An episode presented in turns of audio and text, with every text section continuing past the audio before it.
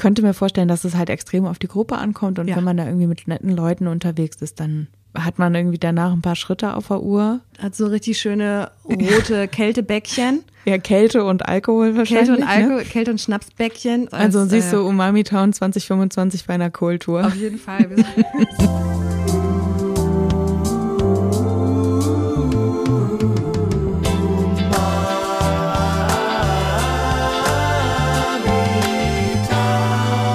Herzlich willkommen zu UMAMITOWN, der Podcast, in dem ihr heute erfahrt, was der Westländer Herbst mit der lippischen Palme zu tun hat. Hi Jule. Hi liebe Anke. Wir sprechen über Grünkohl. Ich bin schon ganz gespannt und kleiner Spoiler, es riecht hier nicht nach Grünkohl. Noch nicht und wahrscheinlich auch heute im Laufe dieser Aufnahme nicht. Bevor wir darüber sprechen, wie wir Grünkohl früher gegessen haben, würde ich tatsächlich direkt mit dem Grünkohl wortwörtlich einsteigen und welchen essen. Ich habe dir ein kleines Tellerchen vorbereitet. Ich habe schon wieder Imposter-Syndrom 3000. Es sieht ganz fantastisch aus. Und sehr hübsch aus. Es ist tatsächlich Fingerfood. Also auf diesem Tellerchen vor uns liegen zwei kleine Grünkohlstängel, würde ich sie im weitesten Sinne nennen. Und von weitem sehen sie fast aus wie krause Petersilie, ne? Mhm. Das sind ganz junge Grünkohltriebe. Da ist die gute alte eingelegte Senfsaat obendrauf. Senfsaat. Like, wer es kennt. Und daneben ist eine Petersiliensoße. Und es ist ein sehr gelbgrünes Gericht. Und es ist nicht so, als hätte ich mir das ausgedacht, diesen schönen kleinen Gang hier, sondern der wird im Nobel Hart und Schmutzig in Berlin serviert. Also es ist so eines dieser Berliner Restaurants, deren Küche auch unter dem Motto brutal lokal läuft. Also die sind extrem produktfokussiert. Die arbeiten nur mit Zutaten, die aus der, in Klammern, erweiterten Region kommen. Genau, und im Winter gehört dort quasi zum absoluten Standard dieser Grünkohlgang. Ich maße mir nicht an, auch nur im allerentferntesten Sinne, dass das jetzt so schmeckt wie ein Nobelhart. Wir lassen uns einfach inspirieren, wie wir es damit. Genau. Wir müssen gar nicht so vermeintlich obrigkeitshörig sein, sondern du hast dich inspirieren lassen und ich freue mich jetzt schon. Es ist ein wunderbarer grüner Teller. Draußen fallen ein paar zärtliche Schneeflöckchen vor sich hin und ich hab Bock auf Grünkohl. Der ist ein bisschen blanchiert oder was damit? Genau, der ist tatsächlich einfach nur so 2 Minuten blanchiert und dann schon wieder, also der ist auch kalt. Mhm. Und das ist quasi so gedacht, dass man sich den Grünkohl nimmt und quasi einmal durch die Soße zieht. Okay. Let's do it. Also durchgeschwupst hier. Okay. Ich muss einen Moment kauen und einen Moment nachdenken. Da passiert eine ganze Menge. Also mir gefällt es gut. Verzeihung, um Gottes Willen. Mir gefällt das sehr gut. Ich muss da gerade kurz mal einen Moment kauen und denken. Ich finde, dieser junge Grünkohl, der hat eine erstaunlich tolle Konsistenz. Mhm. Also der hat schon noch irgendwie so einen ganz leichten Biss. Aber der ist halt überhaupt nicht so dieses holzig, strunkige, was man ja auch gerne mal von so einem ewig blubbernden Eintopf mit Mettenten kennt. Das hat er gar nicht. Mhm. Dann natürlich mit dieser Petersilie, das ist alles sehr, sehr erdig.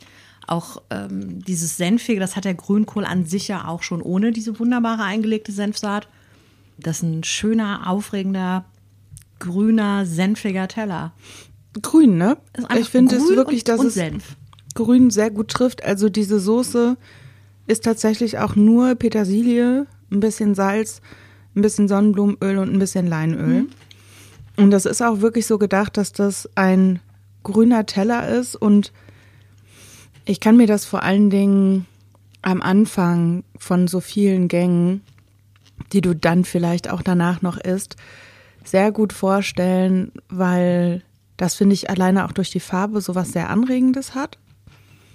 Und ja, es bringt irgendwie sowas in Gang, finde ich. Es ist auch so leicht, bitter, aber nicht so doll. Und ich bin relativ begeistert. Es bleibt auf jeden Fall so ein bisschen was. Es gefällt mir aber einfach ringsrum sehr, sehr gut. Also und es ist Ist ein ganz toller Gemüsegang. Ich kann mir den auch tatsächlich so ein bisschen als Zwischengang, wenn du davor irgendwie was ein bisschen Fetteres, Süßeres hast. Also es ist einfach es ist ein guter Gegenpol. Also wenn du vorher irgendwas sehr Fettes, Cremiges, vielleicht was Süßes hattest und dann kommt irgendwie so ein, also ich würde es jetzt auch nicht, also für einen Palette Cleaner ist es zu intensiv in seiner Aromatik. Aber so ein bisschen, ja, einfach es ist einfach ein echt guter, grüner, leicht bitterer Gegenpol. Gefällt mir gut. Und natürlich, ich liebe einfach so überregionale Alman-Dishes. Also das hat einfach alles davon, das ist toll. Ist ganz anders als der Grünkohl, mit dem ich so aufgewachsen bin. Ja, absolut.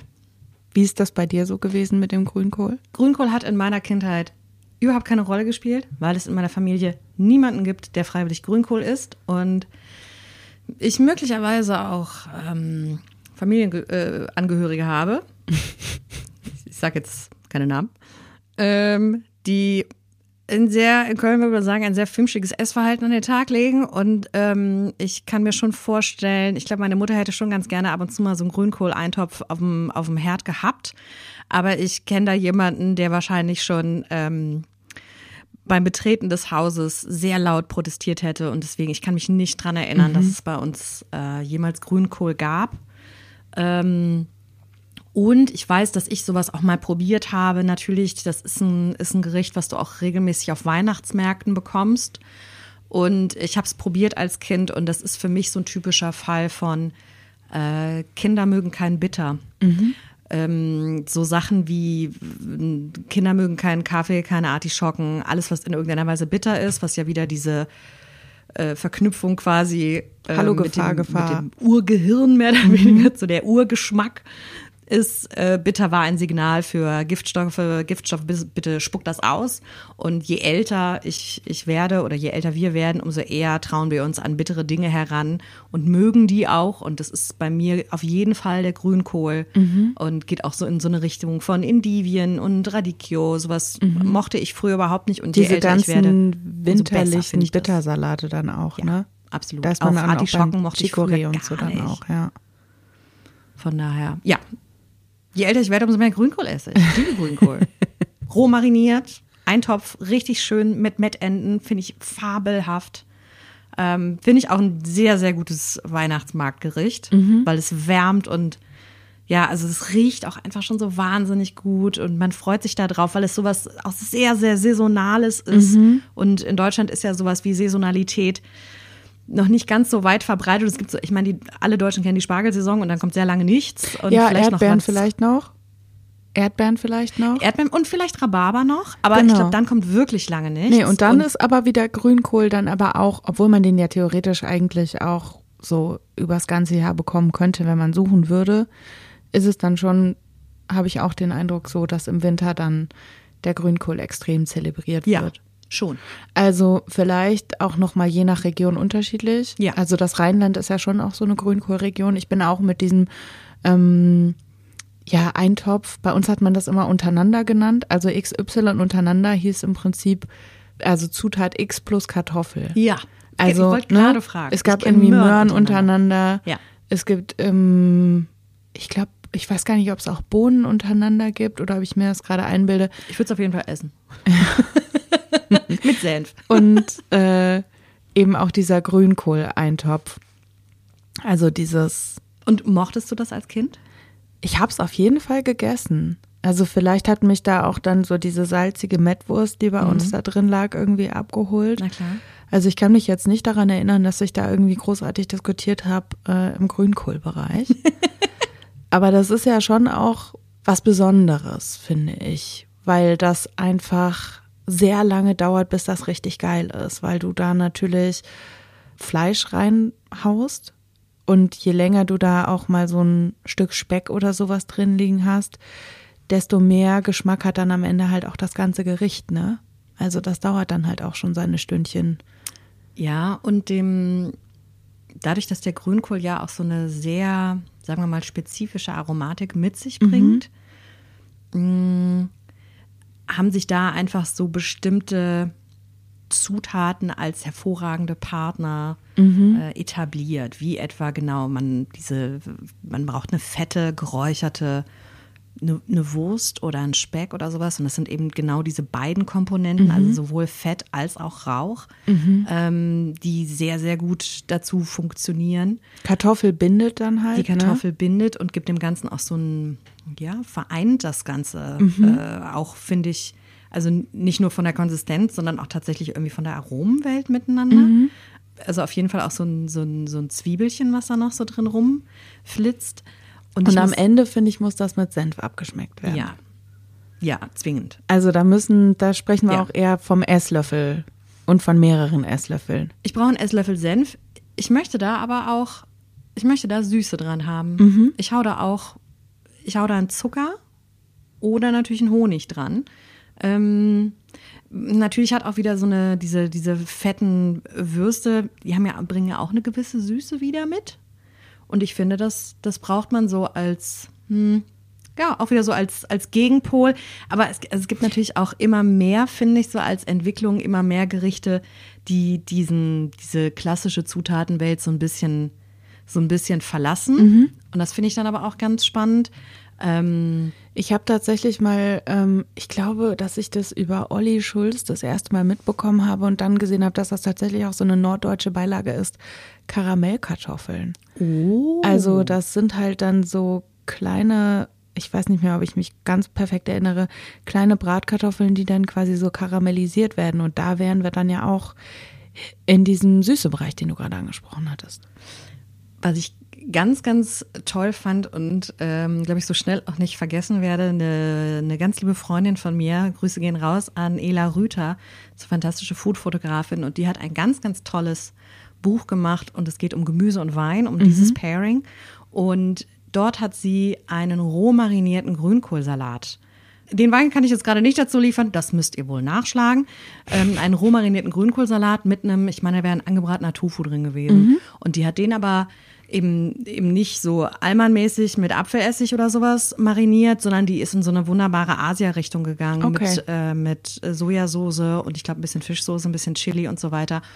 Und ich glaube, das war tatsächlich das erste Mal vor Jahren, dass ich roh marinierten Grünkohl gegessen habe.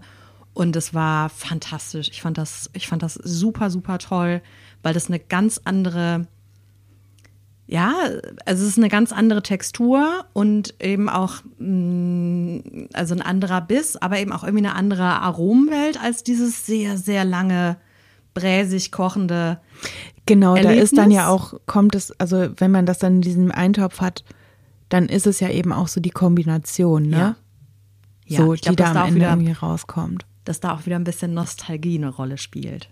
Was ich ja sehe, ich liebe ja Food-Nostalgie und wenn man sich dann halt irgendwie mehrere Monate auf dieses Gericht, was man seit 25 Jahren kennt oder noch länger, drauf freut, dann spielt das natürlich auch eine Rolle. Ich finde das ganz interessant, dass im norddeutschen Bereich, das kenne ich jetzt so aus dem Rheinland nicht, dass da sehr viel mit Haferflocken oder auch Grütze noch gearbeitet wird. Wir müssen gleich unbedingt über die Beilagen in diesem klassischen Grünkohl mit Kartoffeln sprechen. Da wird dann ja auch gerne mal eine Grützwurst genommen und wenn man die nicht da rein tun möchte, dann auch mal eine Haferflocke, die dann eben auch bindet und für ein kleines bisschen Biss dann auch zwischendurch noch sorgt. So. Genau, bei Thema Haferflocke und Grützwurst ist man ja dann auch ganz schnell bei dem Wort Pinkel. Ja. Da musste ich natürlich als Kind immer sehr, sehr doll kichern, ist ja klar. Wie war das so bei dir? Also hieß es einfach, also bei uns waren das, wenn dann Mettenten, die da drin rumschwammen? Ja, bei uns waren es auch Mettenten, aber auch auf jeden Fall ein Stück Bauchspeck und auf jeden Fall auch Kassler. Oh, der Kassler. Kassler ist natürlich, das ist Schweinefleisch, glaube ich auch, ne? Sehr gepökelt, sehr salzig. Rosarot gepökelt, fast pink. Ja, genau. Der kam auf jeden Fall auch rein. Und über eine Freundin, die in der Nähe von Bremen aufgewachsen ist, bin ich mit dem Knipp in Berührung gekommen. Und das ist tatsächlich, also Pinkel ist ja eine Grützwurst. Und Grützwurst bedeutet eben, Das hat außen eine Pelle, einen Darm wahrscheinlich meistens. Und dann kommt da so eine Mischung aus den üblichen Wurstzutaten, würde ich jetzt mal sagen, rein. Fett, Fleisch, alles, was man irgendwie gut durch den Wolf hauen kann. Aber eben auch sowas wie eine Graupe oder sowas, woraus dann eben die Grütze wird. Ja. Und wenn du das aufschneidest, dann fällt das halt auch sofort auseinander. Mhm. Und je nach Familienrezept wahrscheinlich auch wird auch schon mal eine komplette Pinkel einfach aufgeschnitten in den Grünkohl reingetan. Ja. Das heißt, dass das wirklich auch so gedacht ist, dass man da ganze Pinkel drin hat, aber auch eben den Inhalt davon, damit der einmal sich komplett in den Grünkohl verteilt. Und Knipp ist auch eine Variante der Grützwurst, ist aber wie in so einer Terrinenform wird das hergestellt. Also sieht im Prinzip aus wie ein Kuchenleib und da schneidest du dir dann Scheiben runter und die werden dann so ganz knusprig gebraten. Die werden auch, fallen auch fast immer auseinander, aber das ist halt, und das kommt dann halt auch nicht in den Grünkohl rein, sondern am Ende irgendwie entweder drauf oder daneben oder so. Und das ist halt super geil, weil das halt dann total knusprig ist und du dann wirklich so diesen Crunch hast. Boah, das klingt fantastisch. Ja, ich habe, also wenn ihr nicht aus der Nähe von Bremen kommt oder so, ich habe mir das tatsächlich auch mal bei einer Bremer Metzgerei online bestellt. Also man kann sich da wirklich teilweise in diesen Metzgereien, das finde ich irgendwie ziemlich cool, so komplette Grünkohl-Packages bestellen. Also dass du dir dann theoretisch noch nicht mal den Grünkohl selber kochen musst, sondern der ist dann schon fertig. Und dann kannst du irgendwie sagen, hau mir da noch einen Knipp drauf, hau mir da noch irgendwie Bauchspeck dazu oder sowas. Und da kann man sich so Grünkohlpakete bestellen. Und das ist halt jetzt im Rheinland nicht so krass verbreitet. Weil, also, ich überlege. Ich habe das Gefühl, diese Grünkohlfolklore, vielleicht hat das im Rheinland auch was damit zu tun, dass im Januar, Februar sehr viel mit Karneval gearbeitet wird und dann nicht noch Zeit ist für Grünkohlfolklore oder irgendwie sowas. Ja, vor allen Dingen, wenn dann dürfte ja maximal bis Karneval der Grünkohl mit der fetten Wurst gefeiert werden und ab dann ist Zabadeus, ab dann ist Feierabend. Dann ist Ende. Aber tatsächlich, also ich finde ab und zu siehst du bei einem guten Metzger tatsächlich mal ein bisschen Grünkohl, mehr so Eintopf und dann sind dann da so Kasslerstücke und auch ein bisschen, ja meistens sind schon ganze Mettwürstchen drin. Sowas sieht man schon ab und zu, aber es ist auf gar keinen Fall der große Hype, den es offensichtlich in Norddeutschland gibt. Und ich habe das noch nie gemacht. Ich weiß auch nicht, ob ich es mega toll oder mega schrecklich finde oder fände, um da mal im Konjunktiv zu bleiben. Es gibt tatsächlich in Norddeutschland auch so diesen Brauch, beziehungsweise da werden einfach Kohltouren gemacht.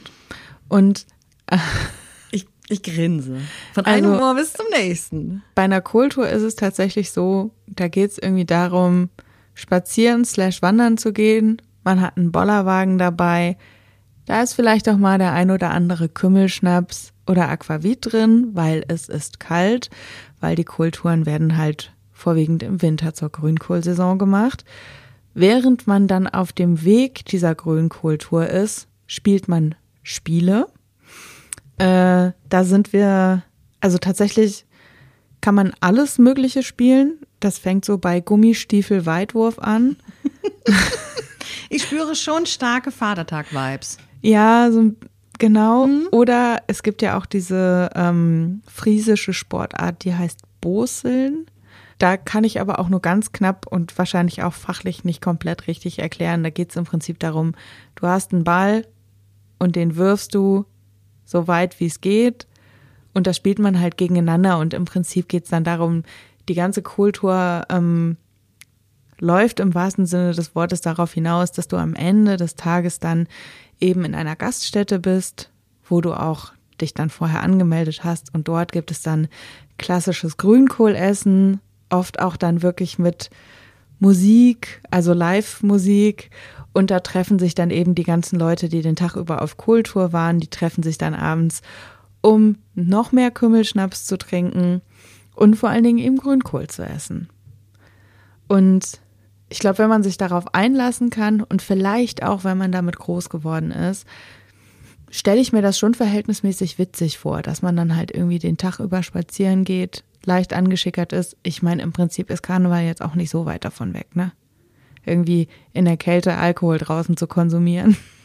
Das ist für manche auch Karneval. Mir gefällt das erstaunlich gut. Ich bin ja eigentlich bei derlei, ja, nennen wir sie mal so Vatertagsaktivitäten, wo ja auch bei weitem nicht nur Väter eben mit dem besagten Bollerwagen hauptsächlich voller Schnaps. Da sind gar nicht so viele Spiele drin. Da sind hauptsächlich Bierkästen und Schnaps sind da drin, muss man sagen. Und dann ist eigentlich das Tagesziel unglücklicherweise nicht Grünkohl zu essen, sondern das Tagesziel ist, möglichst voll zu sein. Ja. Und überleben, ja, die zwei Reihenfolge wechseln. Ich meine, bei der Kultur sind wir da jetzt tatsächlich auch bei einem Brauchtum, ne? Also man kann jetzt nicht genau sagen, wann das angefangen hat, ganz genau, aber die erste Kohl-Tour ist 1871 dokumentiert. Was? Da haben sie nicht von Anfang an Sport gemacht. Das geht halt aus Turnerbunden hervor, dass die dann im Prinzip so Ausflüge gemacht haben. Und so hat sich das dann halt weiterentwickelt. Und man läuft den ganzen Tag durch die Kälte und spielt irgendwelche Spiele und trifft sich abends zum Kohlessen, zum Grünkohlessen. Das gefällt mir erstaunlich gut. Und also ich kenne lediglich den Begriff der Kohlfahrt. Okay. Es geht ein bisschen in eine ähnliche Richtung. Ich kenne diesen Begriff auch nur aus dem erweiterten Kollegenkreis, sagen wir mal so, weil da die 1, 2, 3 Kandidaten sich alljährlich auf die Kohlfahrt gefreut haben. Da hatte ich allerdings auch immer aus Erzählungen das Gefühl, dass da nicht unbedingt der Grünkohl im Fokus steht, sondern mehr so Stichwort Kegeltour. Saufen. Es geht eigentlich um Saufen, um relativ wenig mehr. Naja, und was du gerade erzählst, ich finde es sehr schön, ich stelle mir das vor, dass man an so einem saukalten Tag, die Sonne scheint einem aber ins Gesicht, den ganzen Tag da irgendwie durch die Gegend wandert und ja, die Spiele, das kann ich mir noch nicht ganz so gut vorstellen. Also es wird wahrscheinlich auf solche Dinge wie Flunkyball rauslaufen, aber ich meine… Naja, beziehungsweise halt wirklich, wenn du diesen Ball die ganze Zeit wirfst, auf eine Art ist das jetzt auch nicht so weit weg von, da ist ein Stein und ich kick den die ganze Zeit vor mir her beim Spazierengehen. Ich könnte mir vorstellen, dass es halt extrem auf die Gruppe ankommt und wenn man da irgendwie mit netten Leuten unterwegs ist, dann hat man irgendwie danach ein paar Schritte auf der Uhr. Hat so richtig schöne rote Kältebäckchen. Ja, Kälte und Alkohol wahrscheinlich. Kälte und Alkohol, ne? Kälte und Schnapsbäckchen und sitzt dann abends vor diesem dampfenden Teller Grünkohl. Ja, doch, das gefällt mir sehr gut. Danke, ich könnte mir das als… Also siehst du UMAMITOWN 2025 bei einer Kohltour. Auf jeden Fall, wir sollten die große UMAMITOWN Kohltour ins Leben rufen. Ja, vielleicht mit einer kleinen Live-Folge oder irgendwie sowas. Wie wir da zu zweit im Bollerwagen irgendwo durch Norddeutschland lagen. Also meine Internetrecherche hat ergeben, dass die Gruppen von 4 Personen bis 100 Personen auch gehen können bei diesen Kohltouren. Ich meine, wenn 4 Personen schon eine Gruppe sind, also die 4, die kriegen wir zumindest voll. Ja. Ja, vielleicht müsste ich dann meine Freundin Ina fragen, durch die ich das kenne, dass die uns dann wirklich in den Brauch der Kohltour richtig einführt. Gibt's bestimmte Outfits? Nee, so, also weiß ich natürlich nicht. Dass man da auch wie bei einer Kegelvereinsfahrt, dass man da man dann so eine Jacke anhat, die dann so gelabelt ist oder irgendwie sowas. Na, vielleicht haben wir ja bis dahin irgendwie UMAMITOWN Trikots. Ja, oder wir malen einfach einen DIY-mäßigen schönen Bollerwagen an. der Festwagen, der UMAMITOWN Festwagen. Eigentlich bin ich auf jeden Fall dabei. Das gefällt mir gut. Ja. Und wir bringen wahrscheinlich auch sehr, sehr gute Snacks mit, weil man muss ja auch irgendwie so den Tag überbrücken und muss ja dem ganzen Kümmelschnaps irgendwas entgegen. Absolut. Bringen. Und ich habe ja hier eben über die Lippische Palme gesprochen und so. Da muss ich natürlich sagen, dass ich eigentlich überhaupt keine Ahnung habe, was die Lippische Palme ist. Da bist du das Girl dafür. Naja, also das Girl dafür ist, glaube ich, ein Hauch übertrieben. Ich habe mir lediglich mal so ein paar andere Namen für den Grünkohl angesehen. Wir kennen ihn unter Grünkohl, er wird aber auch sehr, sehr stark als Braunkohl betitelt. Finde ich auch erstaunlich. Ja, darauf war ich tatsächlich auch gestoßen und habe dann gelesen, dass es halt so manche Grünkohlsorten gibt, die eher ein bisschen bräunlich gefärbt sind. Vor allen Dingen im Braunschweiger Bereich. Hab dann auch gedacht, ob das vielleicht daran liegt, dass wenn man den manchmal sehr lange kocht, der dann halt auch irgendwann nicht mehr grün, sondern braun ist. Ja, oder halt ultimativer Fail, da irgendwie die Zitrone von Anfang an irgendwie mit reinzuhauen und dann wird es halt auch braun. So, habe ich dir von diesem Fail jemals erzählt, dass ich als Azubi noch bei einem Kochwettbewerb teilgenommen habe? Nein. Oh, jetzt bin ich gespannt, ob mir jetzt später dieser Titel aberkannt wird. Ich habe an einem Azubi-Kochwettbewerb teilgenommen und war ganz stolz und habe irgendwie grünen Spargel abgekocht und habe da halt Zitronensaft mit ins Kochwasser gemacht. Oh. Und guck wenige Sekunden später da rein. Selbstverständlich ist das Zeug kackbraun. Verzeihung, es ist sehr, sehr braun. Oh nein. Und zufällig war einer meiner Ausbilder mit in der Jury. Und hat gesagt, ob du mal bitte sofort jetzt das nochmal neu machst. Und lief dann freundlicherweise zu mir und meinte so, pst, pst, pst, nicht die Zitrone mit ins Kochwasser. Und dann habe ich diese 3 Stangen Spargel unauffällig entsorgt, sodass der Rest der Jury das nicht gesehen hat. Und habe nochmal neue gekocht. Ja, also vielleicht wird mir jetzt ich bin Zweite geworden. Ja. Erste ist damals die andere weibliche Teilnehmerin geworden, Jessica Braun, Grüße gehen raus. Vielleicht wird mir dieser Titel jetzt aberkannt. Das ist aber wirklich, ich kann mir so richtig vorstellen, wie einem dann heiß und kalt wird und man denkt so, und vor allem, also man ist da ja bei denkt so man ja auch nicht drüber nach, weil die ganze Zeit einem gesagt wird, tu ein bisschen Säure ins Spargelwasser, dann denkt man halt nicht darüber nach, dass das dann den grünen Spargel nicht betrifft. Genau, und es war halt einfach so, einem wird halt so eingebläut, Zucker, Salz, Zitrone und ein Stück Butter, das ist so, ja. Das ist die heilige Dreifaltigkeit. Und das Learning ist, mach einfach keine Zitrone an grünen Spargel beim Kochwasser. Das ist keine gute Idee. Ja, aber kommen wir zurück zum Grünkohl. Ich habe mich hauptsächlich so ein bisschen, angeguckt, was gibt es denn da eigentlich so für Sorten und habe mich hauptsächlich über diverse Namen gefreut. Grünkohl wird eben unter anderem Braunkohl oder auch Krauskohl genannt, was ich sehr, sehr schön finde, dass im amerikanischen Raum wird er als Curly Kale bezeichnet. Ja, weil die Amerikaner halt auch leider wie bei den Mushrooms halt ein Wort dafür haben und das ist halt Kale und du denkst dir so, ja, von welchem Kale sprechen wir jetzt? Kale soll's denn sein? Von White Kale, von Red Kale, von Green Kale. Rose Kale? Ja. Okay, die heißen anders. Naja, jedenfalls. Aber ich finde Curly Kale süß. Also ich habe ja schon mehrfach gesagt, ich mag einfach Dinge, die so heißen, wie sie aussehen. Ja, absolut. Und da sind wir im Grünkohlbereich sehr gut aufgestellt. Und was mir auch sehr, sehr gut gefällt ist, in der Schweiz wird er als Federkohl bezeichnet. Kann man auch nachvollziehen. Ja, weil Grünkohl wächst halt in so Stämmen, die quasi aus dem Boden rauskommen. Und von dort gehen dann so die Grünkohltriebe ab. Und die sehen dann entweder wie eine Feder aus oder wenn man sich die ganze Pflanze anguckt. Möchtest du zur Palme? Ich würde gerne zur Palme. Du möchtest zur Palme. Genau, dann geht es eben darum, dass das sind die sogenannten etwas hochstieligeren Varianten. Und da gibt es die lippische Palme, der lippische Braunkohl wird dazu auch gesagt. Da läuft mein Herz einfach über bei diesen Bezeichnungen. Ich habe noch wunderbare Dinge gefunden, wie die Holterpalme. Es gibt die Lerchenzunge, eine im Hamburger Raum tradierte Sorte. Gefällt mir auch irgendwie sehr, sehr gut. Halbhoher grüner Krauser. Ja, aber da weiß man, was man kriegt. Ja, klar. Da hat man sofort Bilder. Westerländer Winter, Westerländer Herbst, Westerländer halbhohes Fingerkraut. Also diese Liste der Namen, also das sind verschiedene Sorten Grünkohl, die wir hier gerade aufzählen.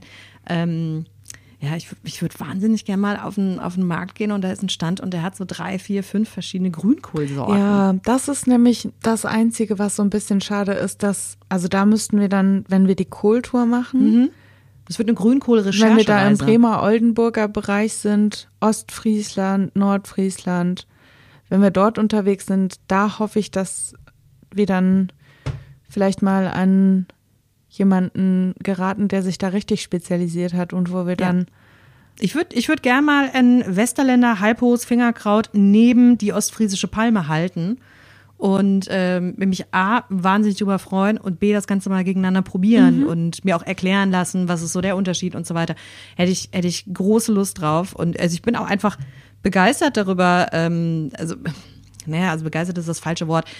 Das Ding ist ja, dass ganz viele Gemüsesorten und Obstsorten sind so dem Otto-Normalesser einfach bekannt als Ja, das ist halt Grünkohl zum Beispiel. Ja. Ne? Das ist halt, nehmen wir jetzt den Grünkohl. Ich glaube, da gibt es diverse andere Gemüse- und Obstsorten. Und das ist so ein Ding, es liegt im Supermarkt in einer Variante. Es liegt im am Marktstand in einer Variante. Und dann hört irgendwie so da der Gedankengang quasi schon auf, dass es davon mehrere unterschiedliche Sorten gibt. Man hat das natürlich, okay, bei Äpfeln ist ja irgendwie klar, aber halt auch sowas wie eine Möhre. Und ich meine, beim Kürbis weiß man es vielleicht auch noch, aber ich meine, wir müssen jetzt auch nicht alle durchgehen. Aber es ist einfach so dieses ganz grundsätzliche.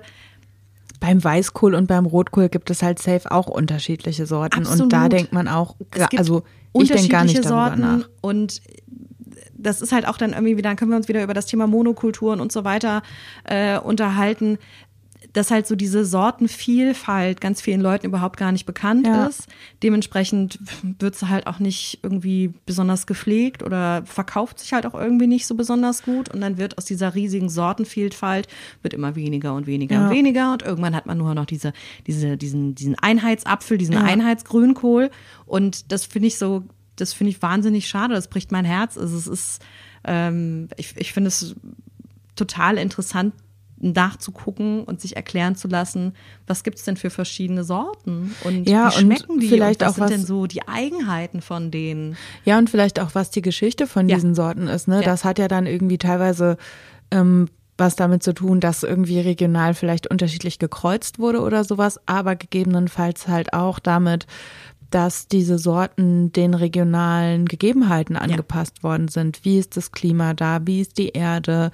Wo ist es vielleicht windig, dass irgendwie hohe Pflanzen nicht so gut funktionieren und man dann eher so auf kleine, kompakte Pflanzen geht und sowas halt. Das geht dann ja halt auch alles verloren. Und ich finde es dann, ich bin da total bei dir. Ich finde das irgendwie cool, dass es das zumindest in seiner Nische noch gibt und auch ja sehr gepflegt wird, dieses Brauchtum. Da gibt es ja dann auch Kohlkönige und Königinnen und sowas. Und so Kohlwettbewerbe, da durfte ich auch mal einen jungen Koch kennenlernen, der an einem dieser Wettbewerbe teilgenommen hat. Da muss man mal ein bisschen gucken, wer da das Sponsoring macht.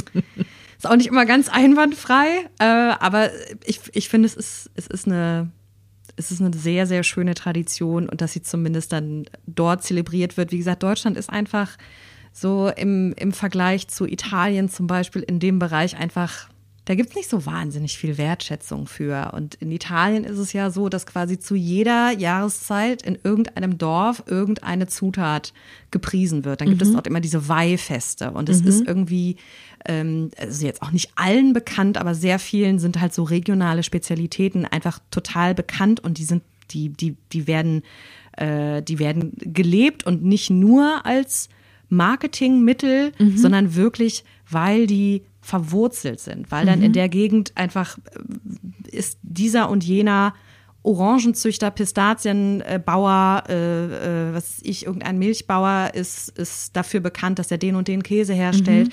Und dann gehört das da zur kulinarischen Identität und wird halt gepflegt und zelebriert. Und ich finde, sowas gibt's in Deutschland sehr, sehr wenig. Ich finde, es wird immer weniger. Und in Norddeutschland gibt es wenigstens noch mit dem Grünkohl. Ja, ich kann dir halt für unser heutiges Rezept eine nicht näher bekannte Grünkohlart servieren. Leider, aber ich denke, wir werden trotzdem das Beste draus machen. Auf jeden Fall. Ja, und ich meine, jetzt haben wir auch mal drüber gesprochen und wir haben beschlossen, dass wir eine große UMAMITOWN-Grünkohl-Tour machen werden und ich freue mich drauf. Sehr gut. Das Gericht, was wir heute zusammen kochen, was wir jetzt gleich kochen werden, also es ist nicht die obvious Eintopf. Nee, wir machen einen Grünkohlsalat. Wir machen was roh mariniertes. Genau, das tun wir. Sollen wir das jetzt einfach machen? Unbedingt.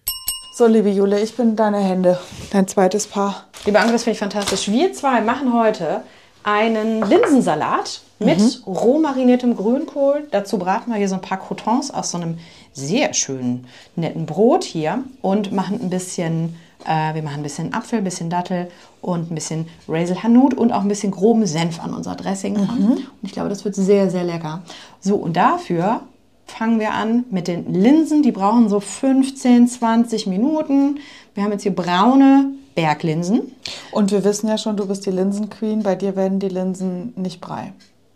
Zumindest, wenn es wie beim Laden läuft. wir geben uns, also ich hab die Woche auch welche gemacht, die sind sehr al dente geworden, kann ich auch nicht empfehlen, cool, aber wir kriegen das hin.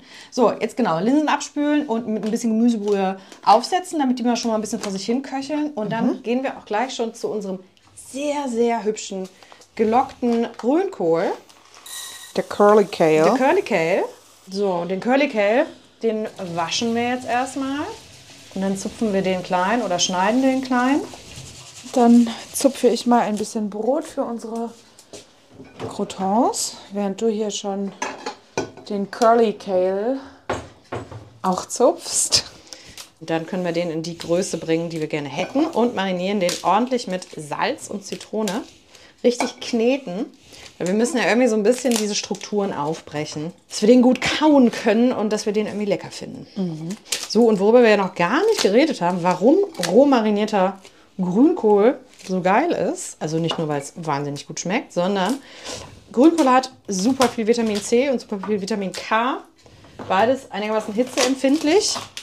Und da ist natürlich dann in so einem Eintopf, der seit 2 Stunden auf dem Herd vor sich hin brodelt, da ist nicht mehr ganz so viel drin. In dem Falle lassen wir es einfach drin. Ist doch schön. Was passiert denn wohl mit den Walnüssen? Werden die geröstet? Sehr gerne, ja. Geröstete Nuss ist immer besser als ungeröstet. Ich habe jetzt hier schon mal selbstständig angefangen, die kleinen Datteln zu würfeln. Oh ja, du kannst schon mal die um die Vinaigrette kümmern. Genau, da kommt ein bisschen gewürfelte Datteln kommen da rein.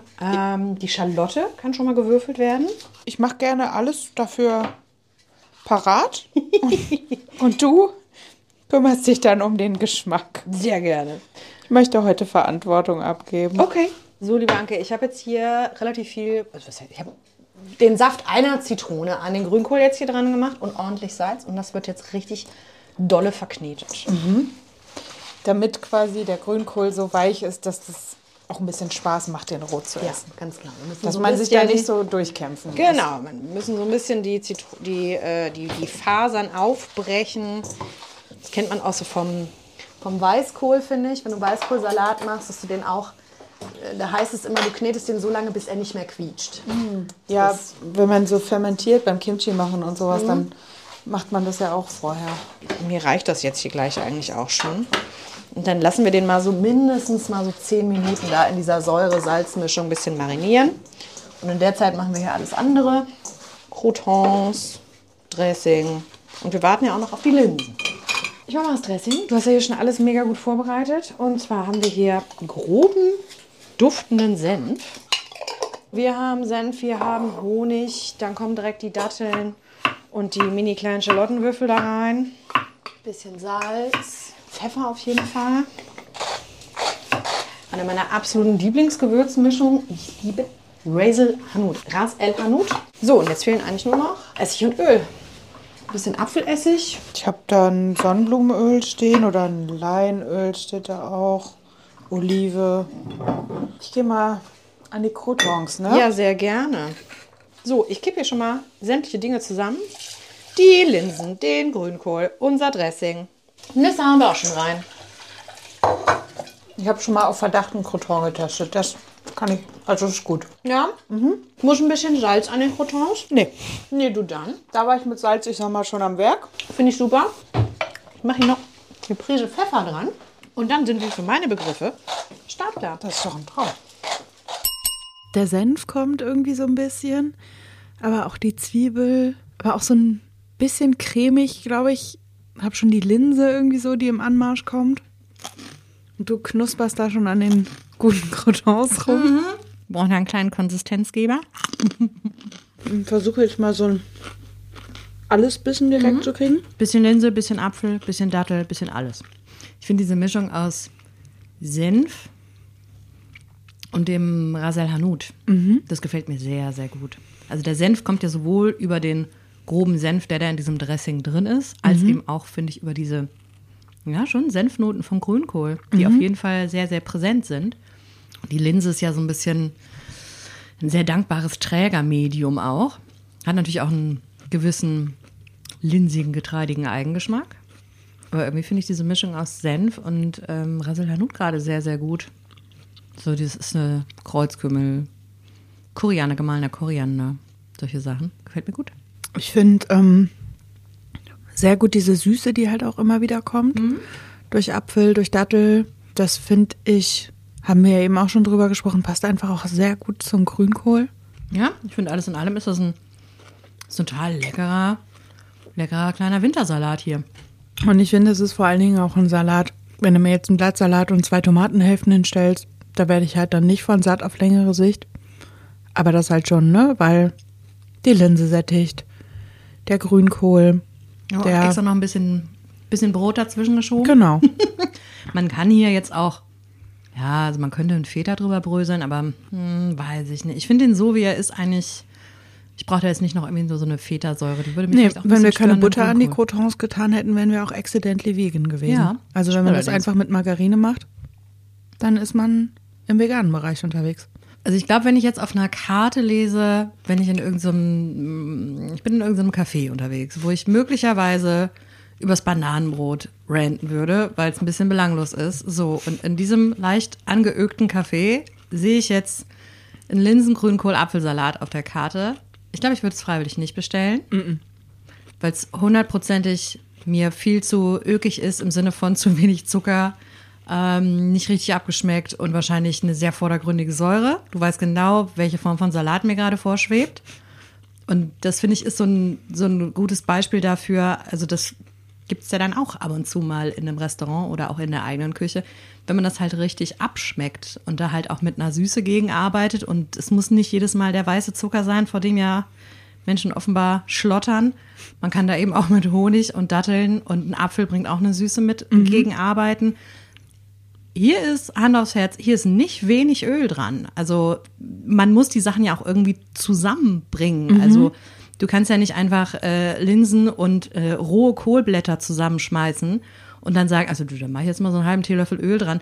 Nee, du brauchst da schon auch noch irgendwie eine geschmacksgebende Komponente. Und deswegen. Ja, und halt auch ein Trägermedium, ne? Ja, Mut zum Abschmecken. Und dann wird sowas halt auch echt lecker. Und dann noch ein paar drauf achten, dass man ein paar andere Konsistenzen noch dabei hat. Die Nüsse, die Croutons. Und dann, finde ich, kann man das total machen. Was ich mir hier jetzt mal, na gut. Kann es sein, dass ich auf jedes Gericht ein pochiertes Ei legen möchte? Aber es wäre hier auch geil. Du brauchst einfach noch Proteine. Das war sehr lecker, Jule. Hat mir gut gefallen. Das freut mich sehr. Und ich habe auch eben nochmal darüber nachgedacht, ich habe auch schon mal so einen roh marinierten Grünkohlsalat gegessen. Da war der mit so gebackenen Kichererbsen und mit so einem Tahini-Dressing, was dann auch lecker. Viel Zitrone hatte. Ah, auch ist schön. Auch ganz gut so. Da kann man dann vielleicht auch mal noch ein bisschen Parmesan drüber hobeln, wenn man will oder so. Passiert ja in den besten Familien, dass da mal so ein Parmesan drüber wandert. Und wir haben eben ja auch über Grünkohl-Eintopf schon gesprochen. Und da ist mir wieder eingefallen, ein portugiesisches Nationalgericht ist Caldo Verde. Ist dir das ein Begriff? War dir das ein Begriff? Tatsächlich nicht, nein. Ich überlege gerade, ich glaube, ich war tatsächlich einmal in meinem Leben in Portugal. Und ich bin der Meinung, mir wäre dort kein Grünkohl begegnet. Von daher, erzähl, was ist es? Also Caldo Verde ist im Prinzip ein Kartoffeleintopf, relativ auf der dünnen Seite, teilweise auch schon fast so ein bisschen schleimig mäßig, klingt jetzt nicht so appetitlich. Und da kommt dann eben auch Fleisch mit rein, in Portugal natürlich auch gerne mal eine Chorizo und dann kommt da eben sehr, sehr dünn geschnittener Grünkohl beziehungsweise eine Variante vom Palmkohl mit rein. Also Palmkohl ist ja, würde ich sagen, auch im erweiterten Sinne eine Spielart von Grünkohl. Ja, auf jeden Fall. Und Caldo Verde heißt im Prinzip grüne Brühe. Und das ist irgendwie, wenn du da in diesen, es gibt ja zum Beispiel in Lissabon so ganz viele von diesen kleinen Cafés, die nicht besonders fancy sind, wurde dir dann irgendwie, da steht dann genau so ein Pastei in der Auslage, wie dass die irgendwie so 3 Eintöpfe haben und dir einen Tosta Mista machen, hier Toast mit Käse und Schinken. Und da gibt es dann auch fast immer Caldo Verde. Und das kommt dann auch in nicht so richtig hübschen so Metallnäpfen kriegst du das dann halt. Kostet ungefähr kein Geld.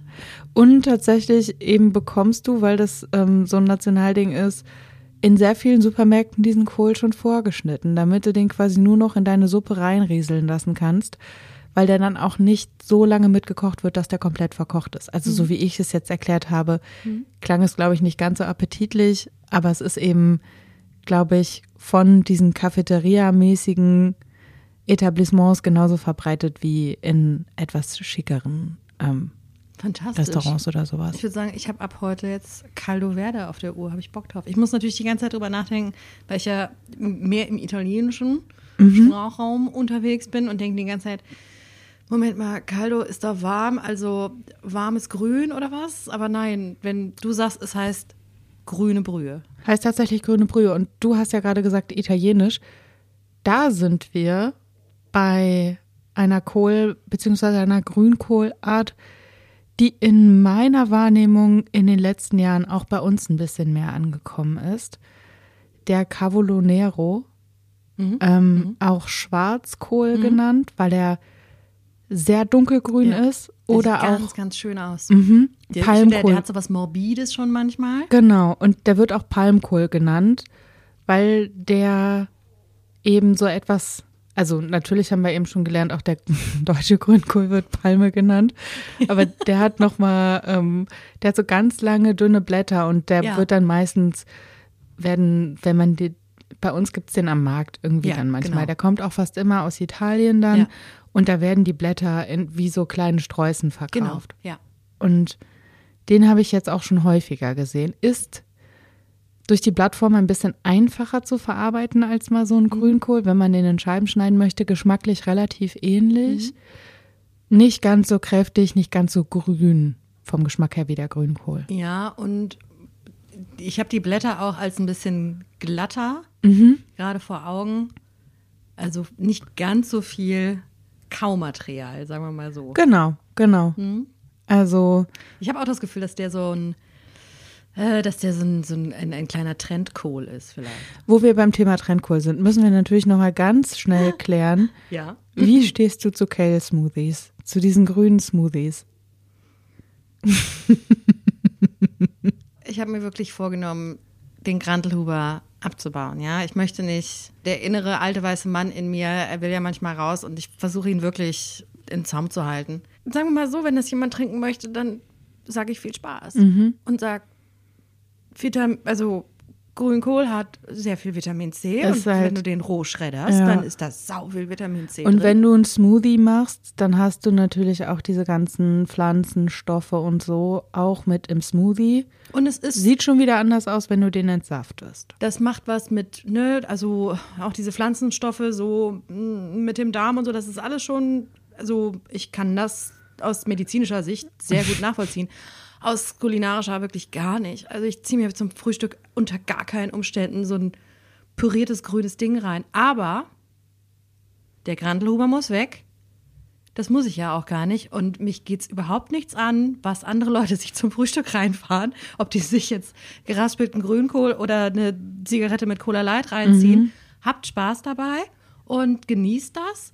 Und wie wär's mit Very British? It's not my cup of tea.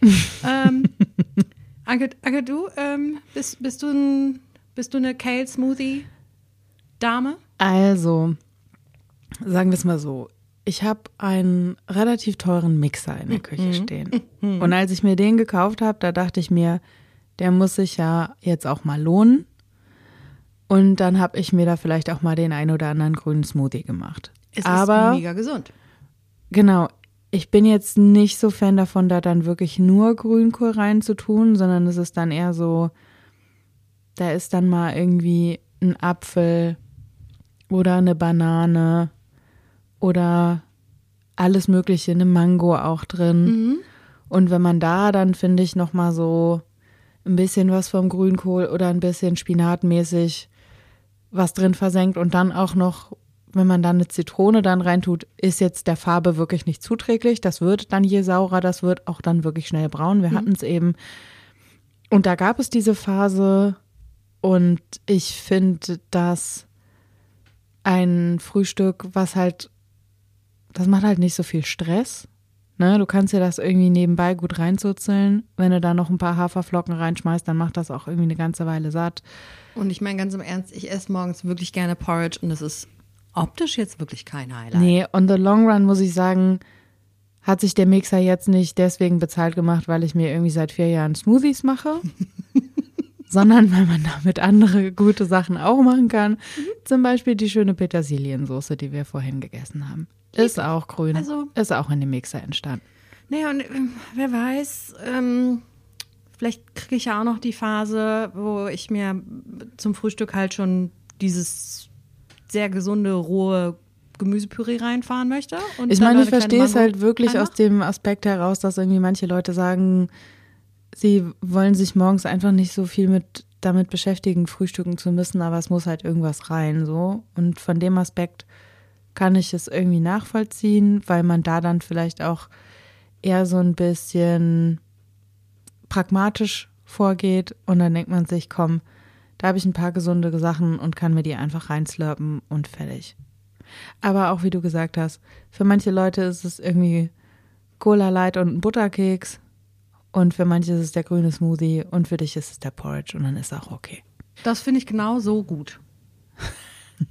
Du, wir arbeiten hier fröhlich unsere kleine Liste ab. Ich habe einen Fehlkauf dieses Mal dabei und wir brauchen natürlich noch Snacks Size. Mhm. Und der kleine Fehlkauf, da würde mich jetzt natürlich aber auch interessieren, ob es da irgendwelche Erfahrungswerte bei dir gibt. Also es ist folgendermaßen. Ich bin Rechtshänder und liebe meinen Sparschäler. Das ist so ein 0815 Edelstahl-Sparschäler, der wird alle paar Jahre ausgewechselt. Mhm. Wenn er genug Roststellen an gewissen Stellen hat, dann fliegt er weg. Mhm. Und das sind diese ganz einfachen Fackelmann oder was, kosten 10er. Und damit bin ich zufrieden. Auch nicht ganz langsam, also das ist mein Ding. So. Ja. Und jetzt passiert es regelmäßig, sowohl im Freundes- als auch im Kollegenkreis. Als Foodstylistin hat man ganz gerne mal irgendwie eine nette Kollegin, ein netter Kollege, der einem dann irgendwie hilft und sagt, du, hör mal, ich schäle hier schon mal was. So, und dann ist es mir schon mehrfach passiert, naja, dass ich da mal kurz hingeguckt habe und mir dachte, um Gottes Willen, ich glaube, ich muss hier gleich einen Krankenwagen rufen, irgendwas Schlimmes passiert und musste dann halt feststellen, dass da ein Linkshänder mit einem Rechtshänder-Sparschäler steht. Okay. Das ist eine absolute Katastrophe und das tut mir dann ganz arg leid, weil also das ist einfach nicht so gedacht und das funktioniert überhaupt nicht. Ja. So, und dann dachte ich mir, um eben zum Beispiel Menschen in meinem näheren Umfeld oder Kollegen zu helfen, ich besorge mir einen Sparschäler für Linkshänder. Was ja erstmal ziemlich nett ist von dir. Naja, also man kann es ja mal versuchen, weil es ist ja ganz klar, es geht darum, in welche Richtung die Klinge zeigt. Ja.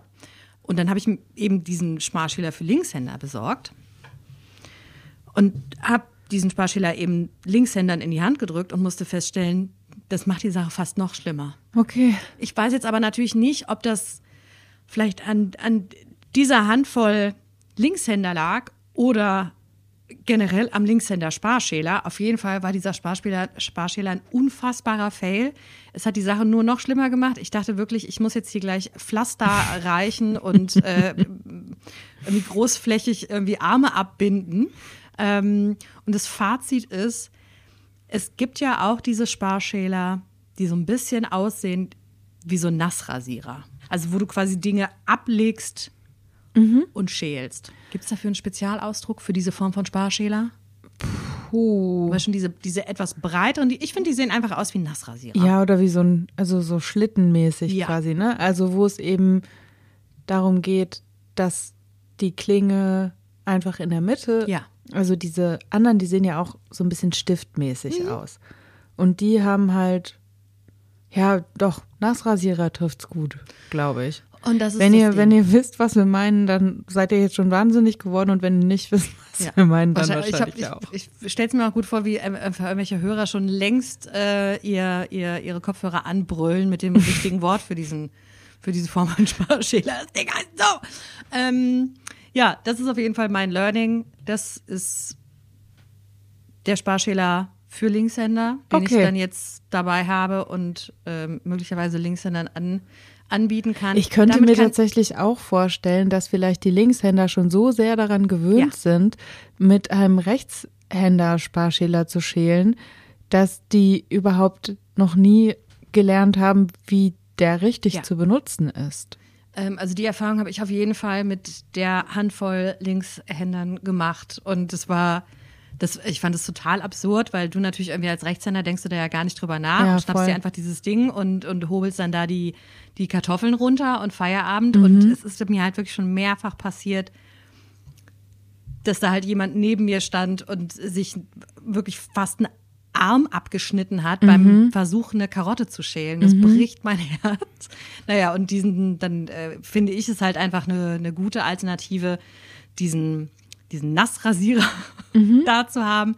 Mit dem kann ich wiederum nicht besonders gut umgehen. Aber hey, aber ich wollte mal ganz kurz, weil ich habe eigentlich immer ein Gadget dabei und dieses Mal wollte ich wenigstens mal den Linkshänder Sparschäler-Fail erzählen. Und wenn ihr total gute Erfahrungen damit gemacht habt, dann könnt ihr uns natürlich auch das gerne mitteilen. Und dann kommt der vielleicht doch noch, falls er nicht schon in den Müll gewandert ist, irgendwann zum Einsatz. Nee, der ist noch da. Der liegt noch in der Schublade und lacht mich aus. Beziehungsweise auch sämtliche meiner linkshändischen Freunde, die dann diese Schublade aufmachen und sagen, nee, kann ich gar nicht. Ja, von daher, er ist noch da und sucht vielleicht einfach ein neues Zuhause. Du, Spargelsaison fängt so in 5 Monaten an. Wann fängt denn das immer an? Bis dahin hast du dann vielleicht Verwendung dafür und wenn nicht, dann tust doch einfach in eine von diesen unsäglichen Zu-Verschenke-Boxen, die an der Straße stehen, wo Leute ihren Müll reinschmeißen. Vielleicht ist dann da mal was drin, man wirklich gut benutzen kann. Oh, jetzt verstehe ich aber, warum es diese Boxen gibt. Okay. Das nächste heißt, können wir eigentlich relativ kurz abhandeln. Wir werden natürlich ein Rezept für einen klassischen Grünkohleintopf mit Mettenden bzw. vegetarischer Alternative in die Shownotes schreiben. Weil wir haben jetzt nicht über Grünkohl gesprochen und über den klassischen Eintopf und lassen euch dann ohne ein Rezept hier stehen. Nee, und da finde ich wirklich Räuchertofu und den dann auch gerne wirklich relativ am Anfang reintun. Ja, so. Auf jeden Fall, dass der Rauch da auch ein bisschen, also dass der Rauch irgendwie mit in dieses Gericht reinkommt. Ja. Ich bin jetzt wirklich nicht Fan davon, also es gibt ja Leute, die sagen, also wenn Tofu, dann Räuchertofu, finde ich gar nicht. Aber es gibt schon gute Einsatzgebiete für Räuchertofu. Ja, und Grünkohl ist auf jeden Fall einer, wie gesagt, also die Fleischversion, die man reinschmeißt, ist sehr häufig rauchbetont. Ja. Das passt einfach gut zusammen. Und deswegen finde ich, ist Räuchertofu da echt eine gute Alternative. Wir schreiben auf jeden Fall ein schönes, deftiges Rezept für einen Grünkohleintopf in die Shownotes. Anke, was hast du noch auf der Uhr? Songs. Ich sag mal, ich bin den relativ direkten Weg gegangen. Ich ahne wieder, dass du dir ein paar mehr Gedanken gemacht hast. Einigermaßen eindimensional dieses Mal. Wirst du gleich schon sehen. Die Playlist verlinken wir euch natürlich auch in den Shownotes, zusammen mit allen möglichen Rezepten und so. Ich fange mal an mit Lord und Green Light. Das hatte ich selbstverständlich auch schon auf der Liste und dachte mir dann, lässt du der Anke mal. Nee, ist schön. Ich finde das wirklich schön. Ist wirklich schön, total. Sonst würde ich es nicht auf die Playlist machen. Völlig unironisch bei mir. Und pass mal auf, was jetzt noch kommt. Coldplay. Coldplay mit Green Eyes. Und du fängst schon an zu lachen bei Coldplay. Ich sag mal so, mittlerweile kann man über Coldplay wirklich diskutieren. Die sind einfach jetzt mittlerweile eine Band von großen Stadiongesten. Aber die ersten beiden Alben von Coldplay, Parachutes und A Rush of Blood to the Head, die kann man wirklich sehr gut machen. Damals waren Coldplay eine Indie-Band. Das glaubt man nicht. Aber ich war da wohl bei dieser zweiten Tour auf einem Konzert. Das war, damals hieß das noch Philipshalle in Düsseldorf. Jetzt nicht super klein, aber weit, weit von einem Stadion weg. Und ich finde damals konnte man Coldplay echt noch gut hören. Wenn man die heute auch noch hören kann, super, perfekt, toll, alles klar. Ich habe zu Yellow so viel geheult. Ja. Von daher. Und deswegen gehe ich da selbstbewusst mit Coldplay raus heute. Auf jeden Fall. Ich glaube, dass wir recherchetechnisch einen ähnlichen Weg eingeschlagen haben. Ich habe halt bei Grün aufgehört, du bist vielleicht ein bisschen weiter gegangen. Aber wirklich nicht viel, wirklich gar nicht viel, weil also ich habe Al Green mitgebracht. Oh, da hätten wir auch noch einen Song von Adam Green. Ich suche noch einen schönen von Adam Green raus, Leute. Yay. Jessica Simpson vielleicht. Okay. Okay, sorry, ich habe dich voll hart unterbrochen. Nee, aber weil, also es geht ja um dasselbe. Ich habe Al Green mitgebracht. Sehr schön entspannt mit dem Song Let's Stay Together.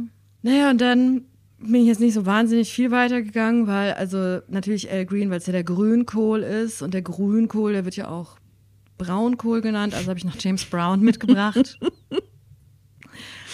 Mit Get Up Off of That Thing. Und das ist es schon. Du. Also ich finde, so viele Gedanken habe ich mir dieses Mal nicht gemacht, aber es sind sehr, sehr, sehr gute Songs und kann mir gut vorstellen, die zu einem kleinen Aperitivo zu absolut hören. Absolut. Das gefällt mir sehr. Und Leute, ich kann euch jetzt schon mal sagen, nächste Woche bei UMAMITOWN, ja?